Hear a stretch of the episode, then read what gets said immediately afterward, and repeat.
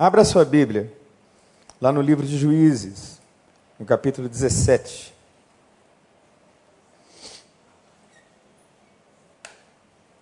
Nós vamos pensar sobre a teologia desse rapaz aqui no texto, que se chama Mica. Juízes, capítulo 17, a partir do primeiro verso, diz assim: Havia um homem chamado Mica, dos montes de Efraim, que disse certa vez à sua mãe: os 13 quilos de prata que foram roubados de você, pelos quais eu a ouvi pronunciar uma maldição, na verdade a prata está comigo, eu a peguei. Disse-lhe sua mãe: O Senhor o abençoe, meu filho. Quando ele devolveu os 13 quilos de prata à sua mãe, ela disse: Consagro solenemente a minha prata ao Senhor, para que o meu filho faça uma imagem esculpida e um ídolo de metal. Eu a devolvo a você.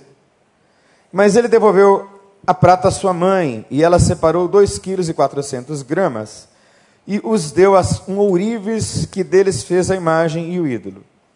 E esses foram postos na casa de Mica. Ora, esse homem Mica possuía um santuário e fez um manto sacerdotal e alguns ídolos de família e pôs um dos seus filhos como seu sacerdote. Ora, naquela época não havia rei em Israel e cada um fazia o que lhe parecia certo. Um jovem levita de Belém de Judá, procedente da clã de Judá, saiu daquela cidade em busca de outro lugar para morar. Em sua viagem chegou à casa de Mica, aos montes de Efraim. E Mica lhe perguntou: De onde você vem? E ele disse: Sou levita. Eu vim de Belém de Judá Respondeu ele: Estou procurando um lugar para morar. Fique comigo, disse-lhe Mica. Seja meu pai e sacerdote, e eu darei a você 120 gramas de prata por ano, roupas e comida. O jovem levita concordou em ficar com Mica e tornou-se como um dos seus filhos. Mica acolheu o levita, e o jovem se tornou seu sacerdote e ficou morando em sua casa. Então Mica disse: Agora sei que o Senhor me tratará com bondade, pois este levita se tornou meu sacerdote. Vamos orar? Feche os teus olhos e ore ao Senhor. Peça a Deus que fale ao seu coração.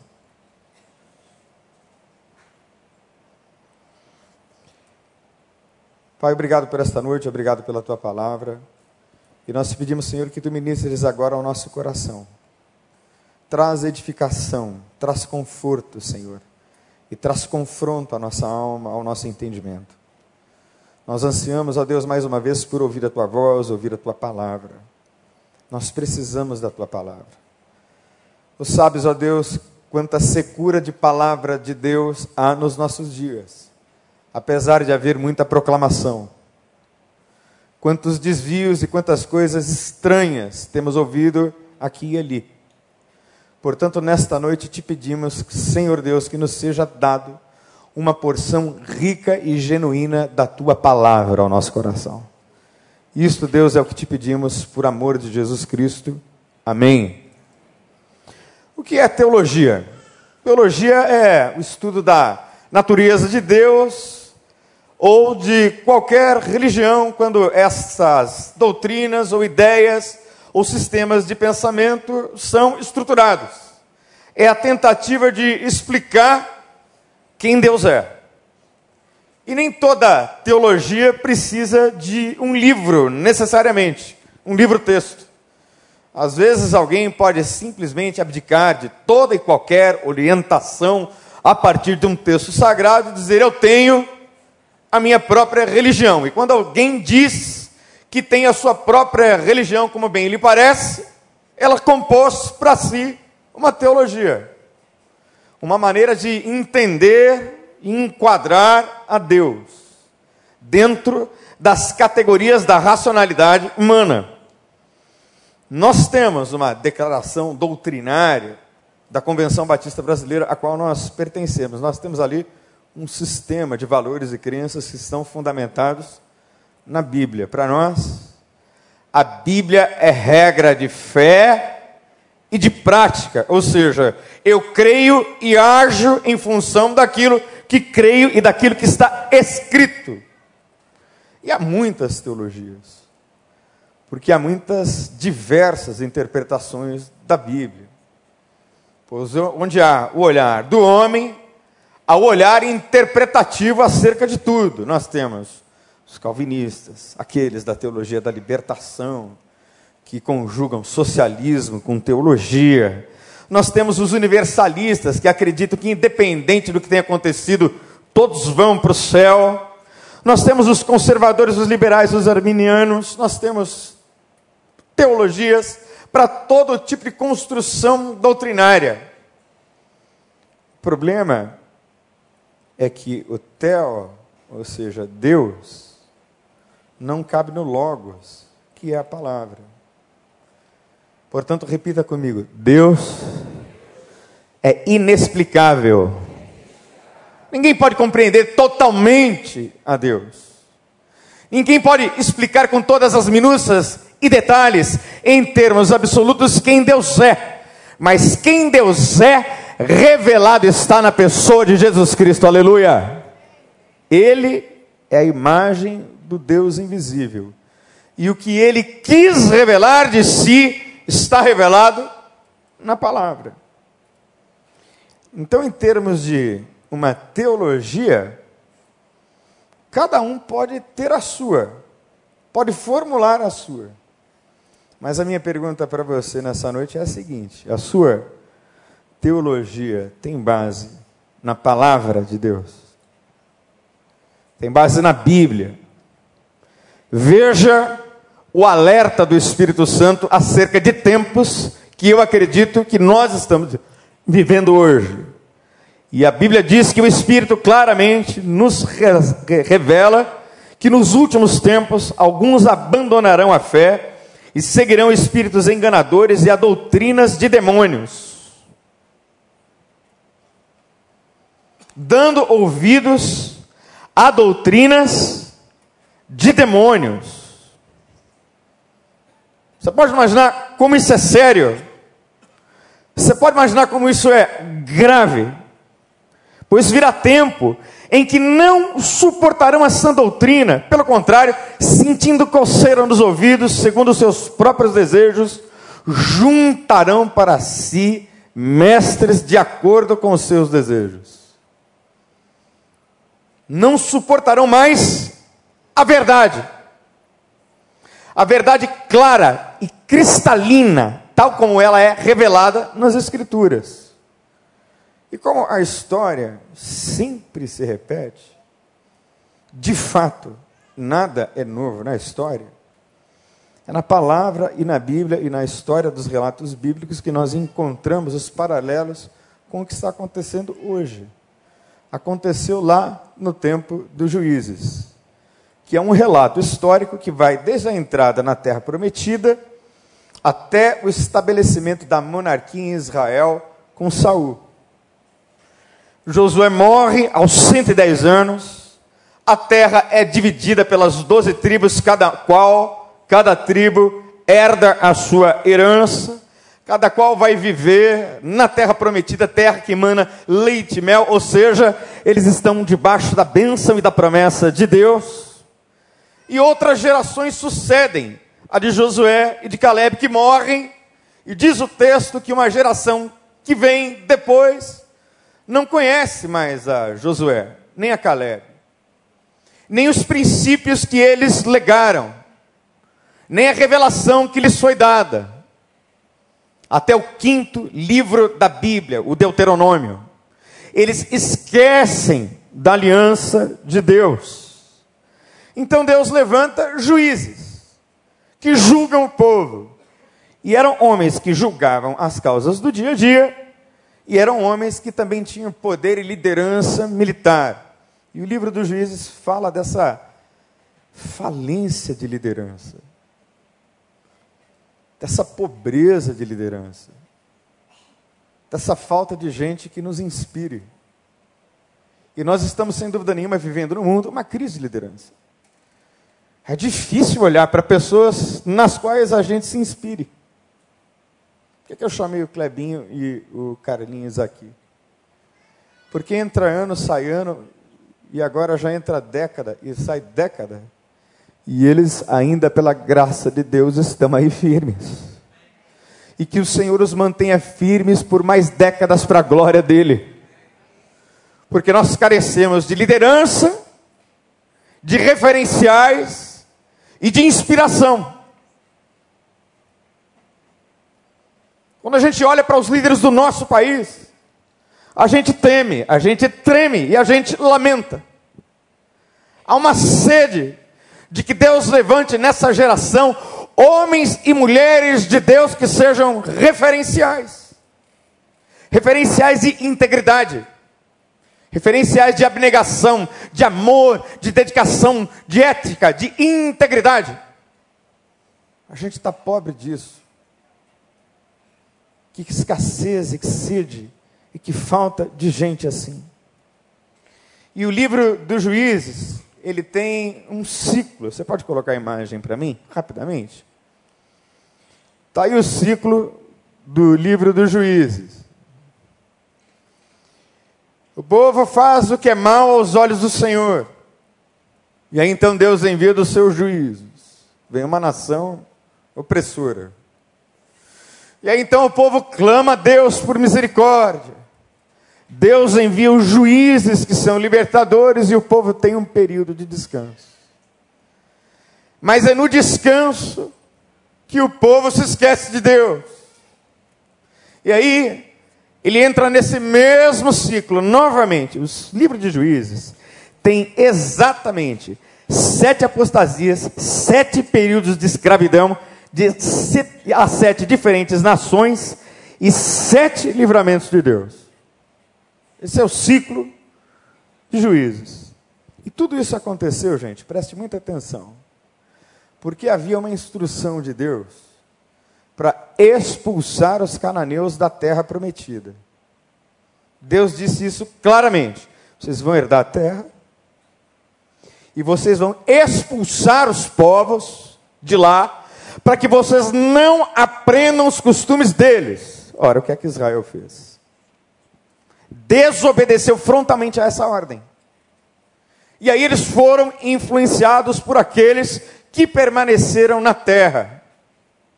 Diga assim comigo: nós somos seres influenciáveis, com toda certeza. Você será influenciado pela pessoa ou pelo grupo de pessoas com os quais você anda.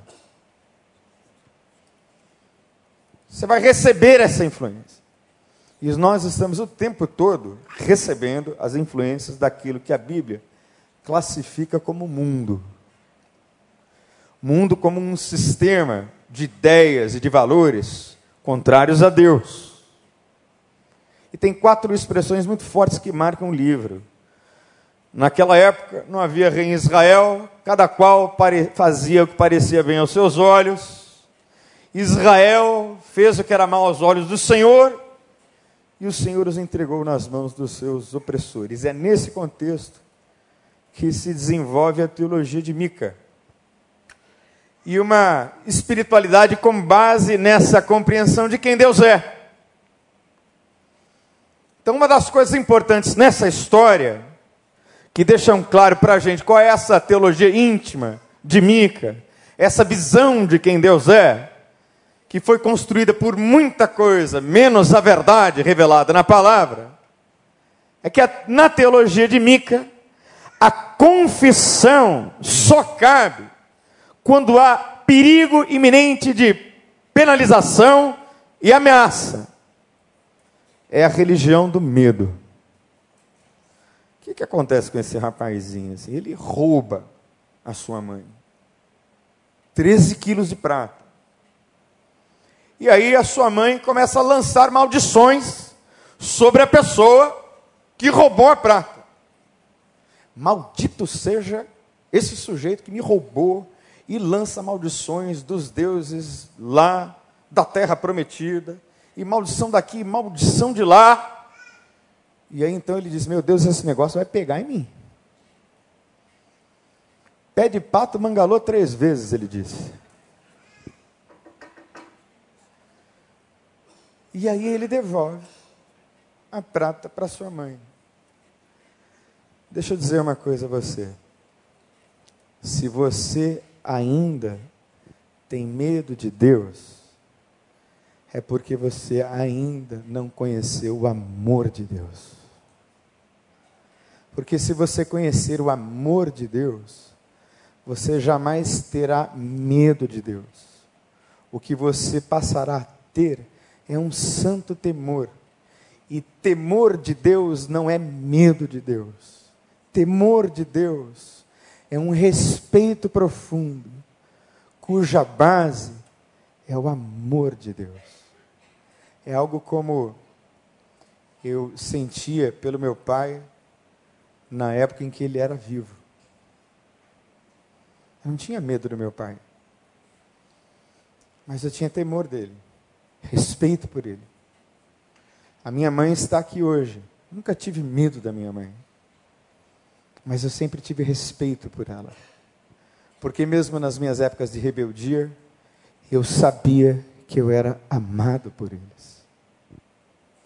Então, nessa noite, no nome de Jesus, você vai trocar essa teologia que talvez você tenha construído, de que se o seu carro quebra ali na esquina, é porque você fez alguma bobagem.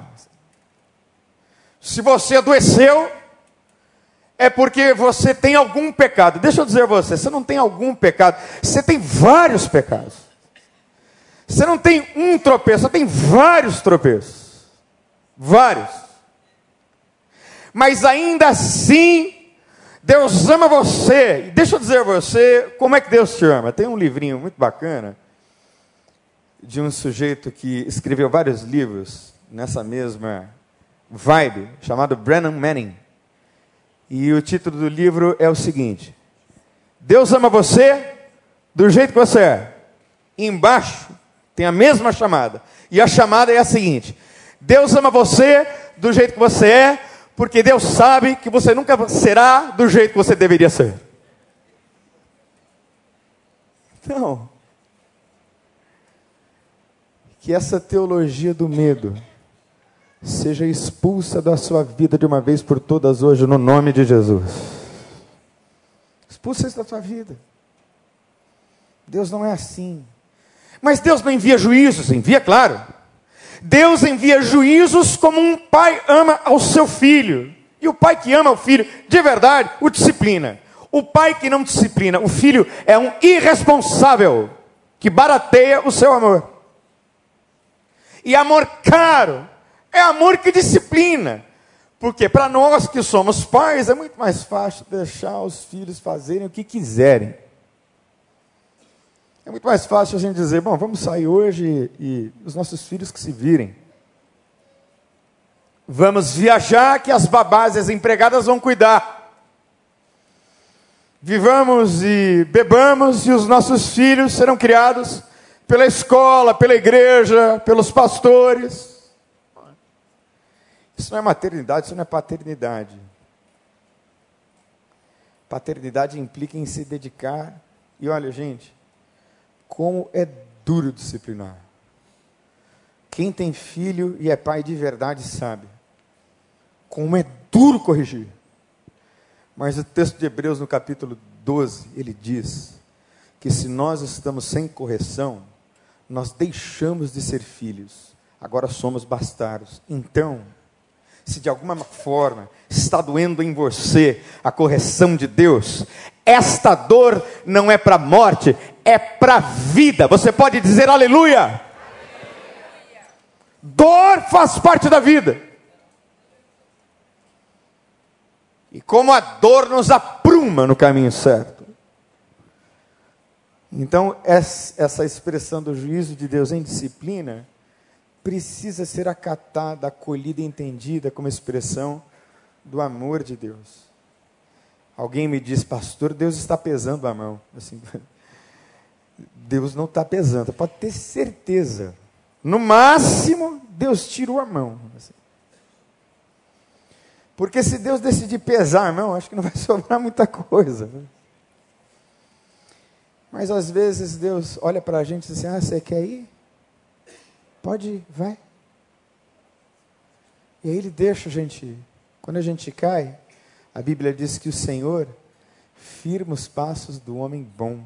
Se cair, não ficará prostrado, porque o Senhor o segura pela mão, aleluia. Ele o levanta. Sete vezes cai o justo e o Senhor o levanta, aleluia. Então, de uma vez por todas, você vai excluir da sua vida a religião do medo. E você vai confessar os seus pecados, porque você entenderá a partir de hoje que os limites que Deus impõe é porque Ele ama você. Tem gente que pinta Deus como se Deus fosse um grande moralista, assentado no trono da moral. Ora, é lógico que a vontade de Deus é moral. É lógico que a vontade de Deus implica numa ética muito profunda. Implica no sumo bem, sem dúvida nenhuma. Mas os limites que Deus impôs são limites de amor. São limites que ensinam a gente a não cair, a não ultrapassar limites para a nossa própria ruína. É como se Deus nos cercasse e dissesse: Filhinho, fica aqui, no meu aprisco, porque para além disso é perdição.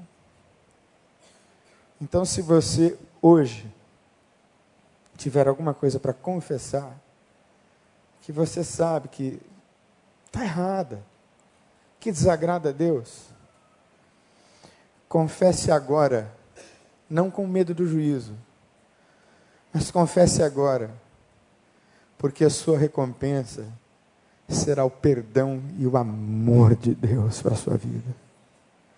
Segunda coisa na teologia distorcida de Mica é que na teologia de Mica vale tudo.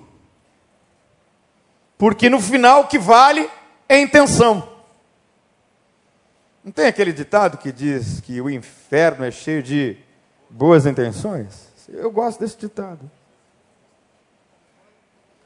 Porque nem tudo cujo propósito é bom, nem tudo tem o selo de Deus. Porque é o caminho que importa a Deus. É a forma como você chega lá. O que, que esse rapaz faz? Ele devolve a prata para sua mãe e aí a sua mãe diz a ele: Olha, esses 13 quilos são consagrados ao Senhor. Olha só a sutileza. Os 13 quilos, ali na euforia da redescoberta dos 13 quilos de prata. Esses 13 quilos eu devolvo ao Senhor. Só de 2,400 é que sai o ídolo. Você percebeu isso no texto? Parece que houve assim uma racionalização. Ah, 13 quilos é muita coisa, né? Vamos fazer um ídolozinho aí de 2,400 só. E um ídolo, pasme, ao Senhor. Você já pensou? Que a coisa que Deus mais detestou na história de Israel foi a idolatria. E agora Mica tem um tipo de teologia que vale tudo vale colocar o filho como sacerdote. Vai lá, vai lá. Eu acho que você tem assim o traquejo, rapaz. Você fala bem, né? Você sabe tocar o órgão, você. Vai lá. Então coloca o filho, faz lá uma capelinha na casa dele. Eu não sei se você já viu por aí pelas estradas do interior aquelas capelinhas pequenas, brancas. Mesma coisa. O jeito faz uma capelinha lá na propriedade dele, achando que a capelinha vai protegê-lo. Então Mica faz isso. Faz uma capelinha, faz estola sacerdotal, faz ídolos, porque, por via das dúvidas, vamos nos comunicar com todas as teologias, porque todos os caminhos levam a Deus. Já ouviu essa furada? Não, está tudo bem, porque no final tudo leva a Deus. É assim, não? Jesus disse que eu sou o caminho, a verdade e a vida, e ninguém vem ao Pai senão por mim. Ninguém. Mas a gente faz lá os nossos acertos, na nossa teologia íntima. Mexemos para lá e mexemos para cá, para ver se vai dar certo lá. E não é bem assim que as coisas funcionam. Deus vai olhar sobre tudo. Como é que você vai caminhar pelo meio do, da tua jornada para chegar lá? E mais, né? onde é que você quer chegar? Porque ele diz assim: eu vou fazer isso porque Deus vai me fazer bem. Vale tudo. E aí acontece uma outra coisa assim muito interessante.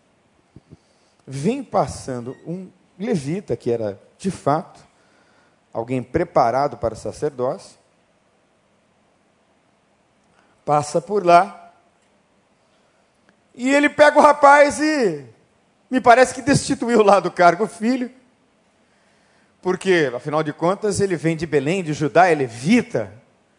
Então, talvez ele seja assim mais poderoso que meu filho. E então ele troca. Manda o menino embora e coloca o levita. E o levita aceita. A hora. Ele está procurando um emprego, procurando um lugar para ficar e vai. Porque na teologia de Mica, Deus existe para nos fazer bem. Deixa eu dizer uma coisa a você, preste muita atenção. Ora, Deus me faz bem? Lógico que sim. Deus me presenteia com coisas extraordinárias? Claro. Eu poderia escrever um livro de bênçãos, de tudo que Deus me deu. Mas eu aprendi muito cedo no meu discipulado cristão. Por isso é que a gente tem discipulado aqui nessa igreja. Que eu existo para que Deus seja glorificado. Deus não existe para que eu seja, num primeiro momento e a priori, feliz. Deus me criou para o louvor da Sua glória e porque eu vivo para a sua glória, consequentemente, eu experimento felicidade, sem dúvida nenhuma. Então ele faz todo esse arranjado, nesse vale tudo espiritual, para que Deus lhe faça bem. Querido, querida, preste atenção. Você não precisa fazer absolutamente nada para que Deus lhe faça bem, a não ser uma única coisa. Você só precisa crer. Só isso. Porque todas as coisas que Ele nos dá, Ele nos dá de graça e nos dá para que o Seu nome seja glorificado. Então, será que você tem aí uma teologia que precisa ser realinhada, reconfigurada, reescrita? Será que você está se pautando por uma teologia que privilegia muito medo? Muito medo?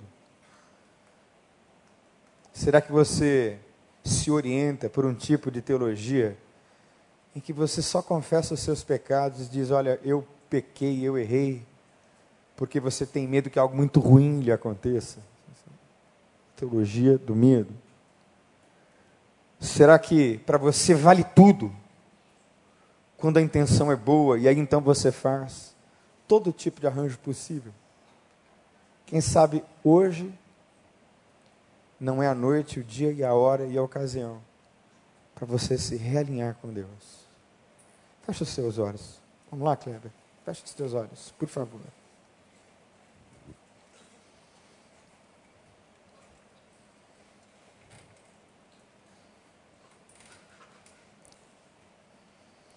Está com medo de quê? Tempo muito confuso esse de juízes.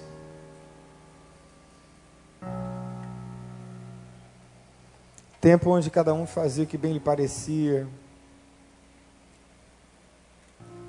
Tempo onde surgia a teologia de Mica. A teologia do medo. A teologia do vale tudo. A teologia onde qualquer regra vale porque não se conhece a regra áurea, que é a palavra, que é a verdade.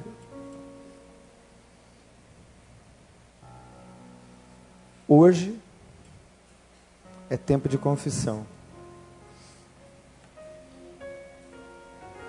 Não porque algo muito ruim vai acontecer, mas porque a confissão gera cura. Confessai as vossas culpas uns aos outros para serdes curados, é o que diz a palavra do Senhor. Nada do que você imagina e imaginou que aconteceu, aconteceu puramente porque você pecou. É claro que o pecado traz um monte de consequências, mas querido, querida, Deus não é assim. Você é vítima muitas vezes das suas escolhas. E hoje é tempo e dia de restauração para a sua vida, no nome de Jesus. Então, se você gostaria que nós orássemos por você agora, se Deus ministrou seu coração, falou com você, você gostaria que nós ministrássemos na sua vida? Queria que você levantasse uma de suas mãos assim e dissesse, pastor, Deus falou comigo hoje, eu quero orar. Isso, Deus abençoe, Deus abençoe, Deus abençoe, Deus abençoe isso. Deus abençoe. Deus falou com você, levanta sua mão bem alto. Deus abençoe, Deus abençoe isso. Vamos adorar um pouquinho? Vamos ficar em pé?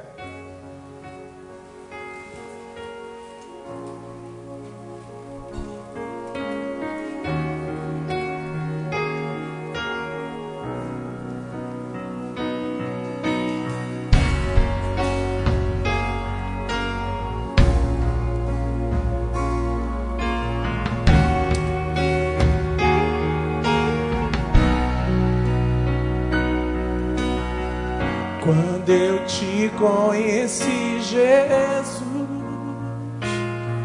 o meu caminho brilhou e agora minha vida não é mais a mesma. Eu acredito na palavra. Eu acredito no poder do teu sangue libertou da morte para a vida.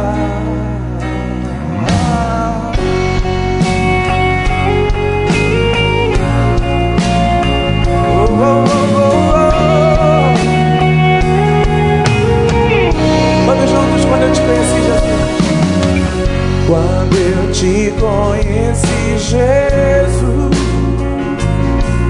meu caminho brilhou. E agora minha vida não é mais a mesma. Eu acredito na palavra. Eu acredito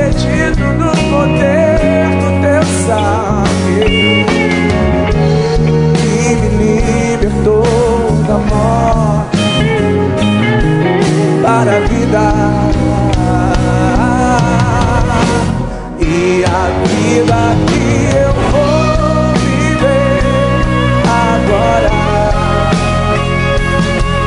é pra um motivo bem maior que o meu. O poder do amor, da ressurreição. E aquela velha cruz está vazia agora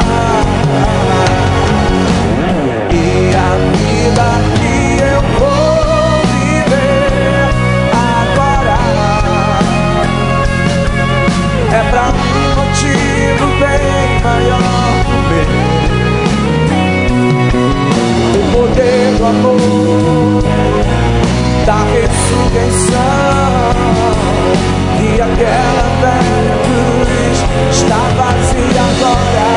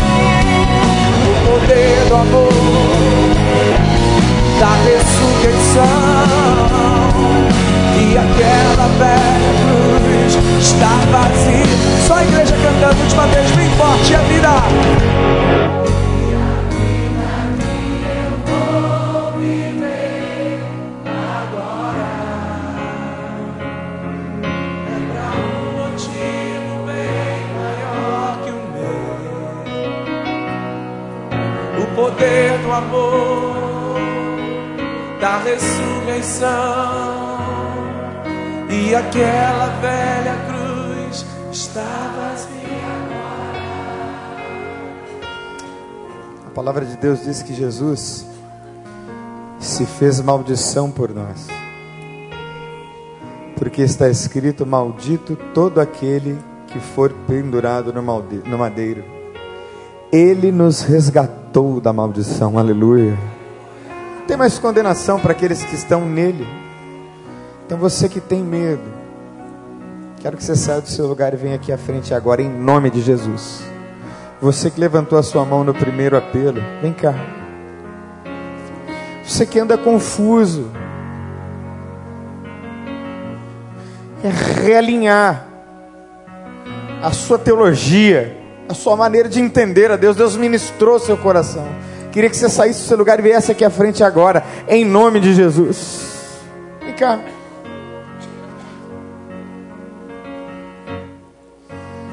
Você que talvez tenha feito negociatas com Deus hoje, você descobre que não é bem assim. Você que esteve vivendo numa religião que não te trouxe nada, saia do seu lugar, vem cá agora em nome de Jesus. Vem cá. Deixa Deus colocar você no caminho verdadeiro. Deixa Deus trazer você para a verdade. Você que acredita que uma maldição te persegue por causa desse ou daquele pecado. Hoje é dia disso ser quebrado no nome de Jesus. Então, se Deus está ministrando ao seu coração, sai do seu lugar, vem cá. Vamos quebrar isso hoje. Você vai conhecer um Deus de amor, um Deus de graça, um Deus de misericórdia. Hoje, nós vamos plantar no seu coração a teologia do amor a teologia do perdão, da graça, da restauração. Não essa coisa confusa aqui, que a gente viu nesse rapaz que lutou desesperadamente para ter o favor de Deus. O favor de Deus já está derramado de graça para você no nome de Jesus. Aqui, ó, de graça. Você não precisa fazer mais nada. Você não precisa ter imagens. Você não precisa mais pertencer a nenhum ritual. Você não precisa nem ser bonzinho. Porque bom é Deus. E Ele amou você do jeito que você é. Então, se Deus estiver chamando você, e você sabe que você precisa vir. Saia do seu lugar enquanto a gente canta. Para essa nova vida, no nome de Jesus. E a vida. E a vida que eu vou viver agora. É para um motivo bem maior que o meu. O poder do amor da ressurreição. E aquela velha cruz está vazia. Cante bem forte a vida que eu vou ver agora. E a vida que eu vou viver agora é para um motivo bem maior que o meu.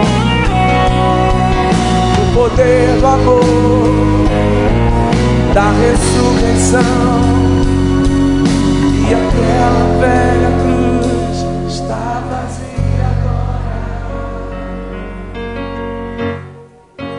Senhor, tu conheces o coração, a vida. Já tão machucada, Deus, por uma teologia de uma compreensão de Deus que não veio do Senhor.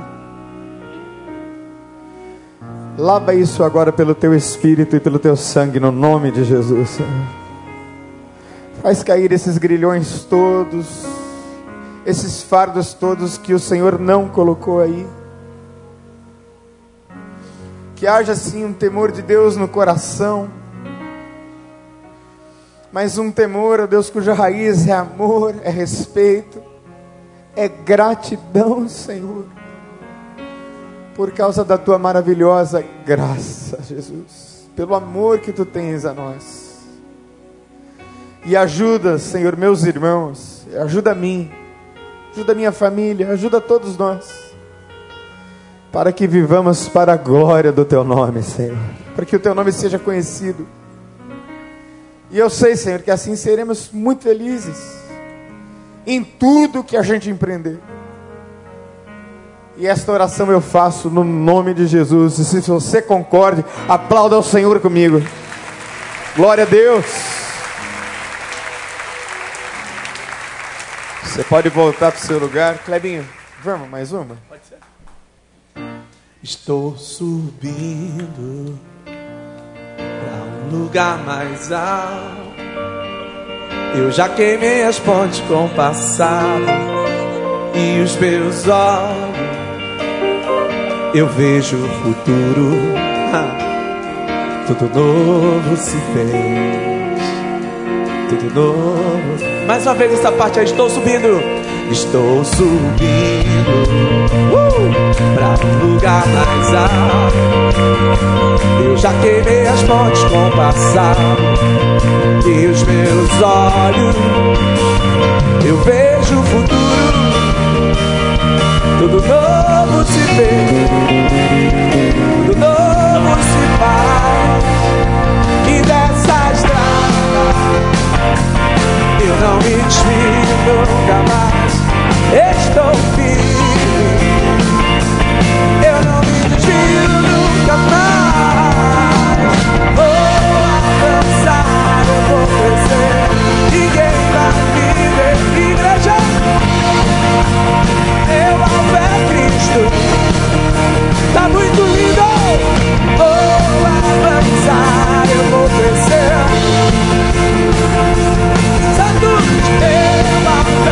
Cristo. Eu estou subindo pra um lugar mais alto. Eu já desisti de andar sozinho. Cristo vive em mim meus pés estão no caminho,